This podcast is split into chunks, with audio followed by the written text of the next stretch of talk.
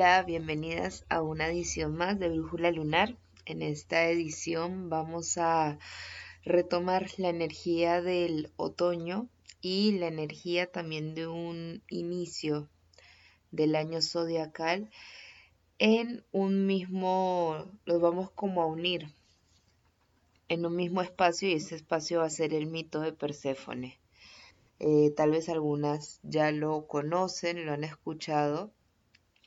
Y para quienes no, voy a retomar brevemente cómo, cómo era este mito, ¿no? Se cuenta, eh, el mundo tiene su ciclicidad. Justamente las cuatro estaciones son como las cuatro fases de la luna, son como las cuatro arquetipas de nuestra luna roja. Y este mito para los griegos buscaba dar una explicación de por qué es que se daban estos cuatro tiempos, estas cuatro fases en la Tierra, ¿no? Dos épocas de mucha actividad y dos épocas también de como muerte, de que las cosas vayan hacia adentro, algunos arbolitos, plantas mueren de sus cuerpos, eh, la tierra se vuelve a nutrir. Cuando hay cosechas, luego de que se recoge, se quema, para que mediante las cenizas los nutrientes vuelvan a la tierra. Dado esta situación, como este abrazar a la muerte, los griegos querían darle una explicación, ¿no? ¿Qué es, qué es lo que está pasando? Entonces se cuenta que Perséfone era hija de Zeus, que es el dios del Olimpo, y de Demeter. Demeter es la diosa de la agricultura, es como el tema de la abundancia, ¿no? Hades, como sabemos, es el hermano de Zeus y él ve el tema del inframundo, ¿no? Él es el señor del inframundo y eh, él no puede abandonar su reino, él siempre tiene que estar habitando ahí, no puede ir como al Olimpo. En una ocasión, él ve a Perséfone y se enamora, pero es como un enamoramiento medio obsesivo, tanto así que eh, lo que más resalta en este mito también es cómo se da esta aproximación, ¿no? Y Hades está tan perdidamente enamorado de Perséfone que la rapta, ¿no? Y, y, que también esto ahorita me recuerda muchas historias de abuelas y bisabuelas. Esa era una forma de conseguir esposas, raptarlas, embarazarlas y ya después como ir a pedirlas a la familia, ¿no? Si bien ahorita también podemos darle otra mirada, eh, y más que ver a Hades como un sujeto, verlo como lo que representa, como el inframundo, ¿no? Justamente eh, nosotras mismas a veces también tenemos que experimentar como estos raptos emocionales, ¿no? Está todo bien y en la nada, ¡boom!, un bajón, ¿no? Como si nos jalara algo hacia adentro y Hades representa esa fuerza, ¿no? Inevitablemente, por más que lo neguemos, lo que es para nosotras es para nosotras y lo que no, no.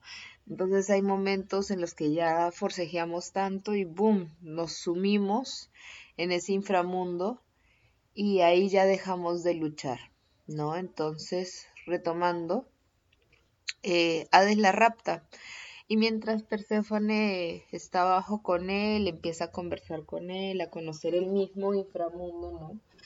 Ella se enamora. ¿Y qué está pasando en la tierra?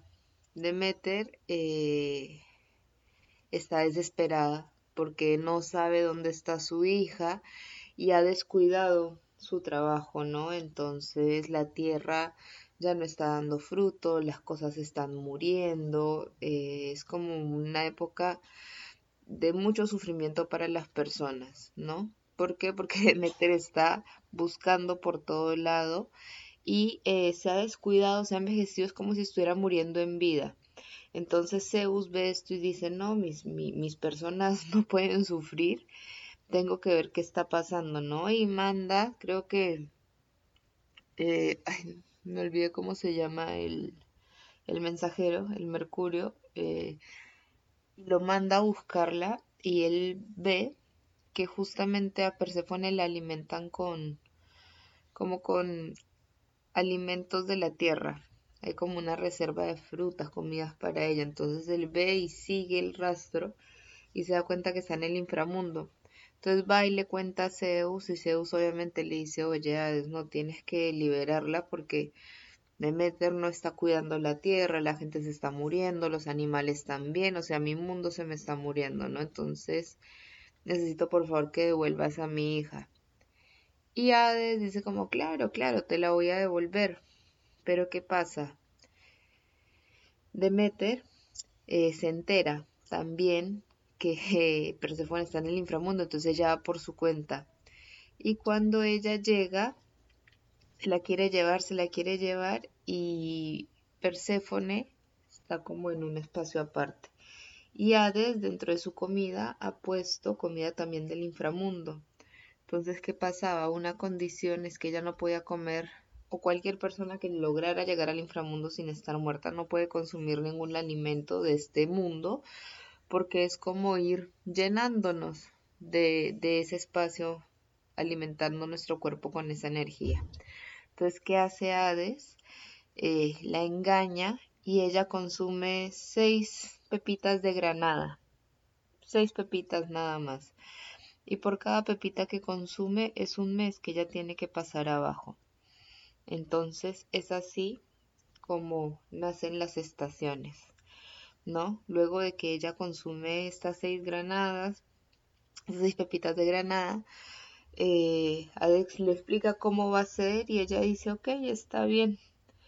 Obviamente a su mamá no le parece la idea, pero en ese momento vuelve a la tierra con Perséfone y empieza la primavera. Eh, en este momento, en el otoño, estamos en el rapto y son seis meses en los que tenemos que ir hacia adentro. Porque asimismo cuando Demeter vuelve con Perséfone al mundo es cuando renacemos, ¿no? Pero para poder renacer es necesario liberar, es necesario también dejar ir ciertas partes que creemos que nos determinan. Y justamente no solo es un inicio, o sea, es una energía muy fuerte ahorita, ¿no? No solo es el inicio de un año nuevo zodiacal, no solo es una nueva temporada, sino también tenemos muchos movimientos ahí arriba que nos están pidiendo como una vez que ya nos sincronizamos con nuestros deseos, con nuestros sueños, tomar decisiones es mucho más fácil, ¿no? Entonces es una época que nos pide tomar acciones. Eh, tenemos la energía muy presente, tanto del fuego como del aire, es energía yang, y es movernos hacia lo que queremos y dejar de actuar como estar en piloto automático. También es necesario hacer una limpieza mental. ¿Qué pensamientos, qué creencias a mí ya no me están alimentando, no me funcionan, sino que más bien me bajonean? Por ejemplo, no, es que yo soy una floja, es que definitivamente yo no puedo hacer nada, no puedo lograr nada. En vez de alimentar esos pensamientos, esa energía, utilizarla en programar pequeñas tareas, pequeñas metas. Justamente cuando se da un inicio es la oportunidad de hacer las cosas diferente. Así que pregúntate en este momento, ¿qué es eso que quieres hacer diferente? Y tómate estos tres meses para empezar también a pensar cómo quieres hacerlo de manera diferente.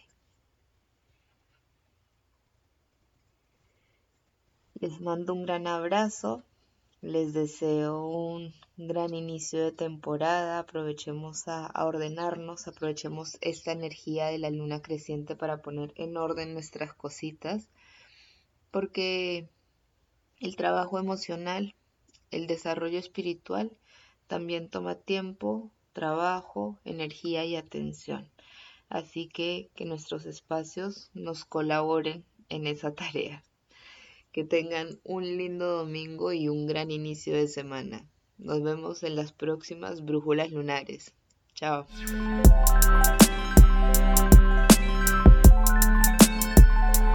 Por el poder del prisma lunar.